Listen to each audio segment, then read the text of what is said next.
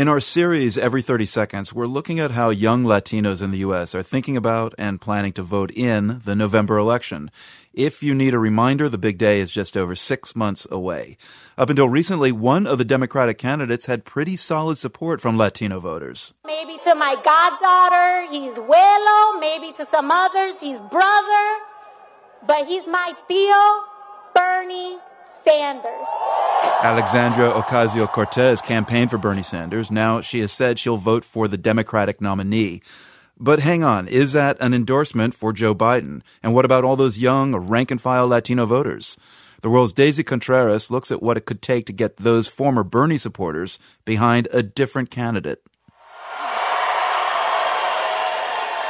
Last March in Des Moines, Iowa, a woman in her 30s stood in front of an energized crowd during a Bernie Sanders rally. Bernie, amigo, el pueblo está contigo. Vanessa Marcano Kelly from Venezuela introduced the then Democratic candidate.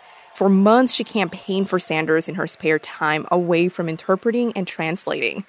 This year, she's eligible to vote for the first time. Please help me give a welcome to the people's candidate, Senator Bernie Sanders! But despite many enthusiastic young Latino supporters, Sanders lost the Iowa caucus, foreshadowing what was to come.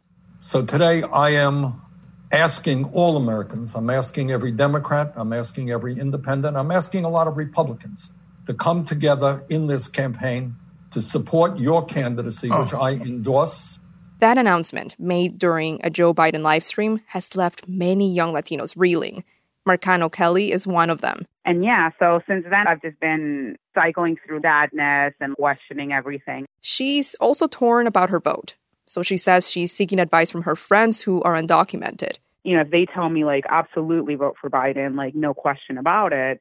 But many of them are saying, like, you know what, it's not going to be any different. Biden faces criticism for being too conservative with his policies, especially on immigration. Advocates say his association with the Obama administration and its high number of deportations could disenchant Latino voters. Things got heated during a candidates debate last summer. In the first two years of the Obama administration, nearly 800,000 immigrants were deported, far more than during President Trump's first two years. Would the higher deportation rates resume if you're president? Absolutely not. Just before he could finish, protesters burst out. When he was the secretary. Please be respectful. Please be respectful in the crowd. Biden has pledged, though, to undo President Trump's immigration bans and fix the country's asylum process, among other things. But it took too long for Biden to become bolder on immigration, says Cristina Jimenez, co founder of United We Dream. The organization helped push for the protection of young undocumented immigrants. We never really saw a change in the approach to detention and deportation. And the fact that Vice President Biden didn't even recognize at the beginning of the primary season the impact of these deportations, didn't acknowledge the harm that communities experience under the Obama administration. Jimenez says Biden needs to make immigrant families feel heard. So, you know, a big question in the Latino community is why should we trust you? Recent polls suggest Latino voters are not confident about the former vice president just yet.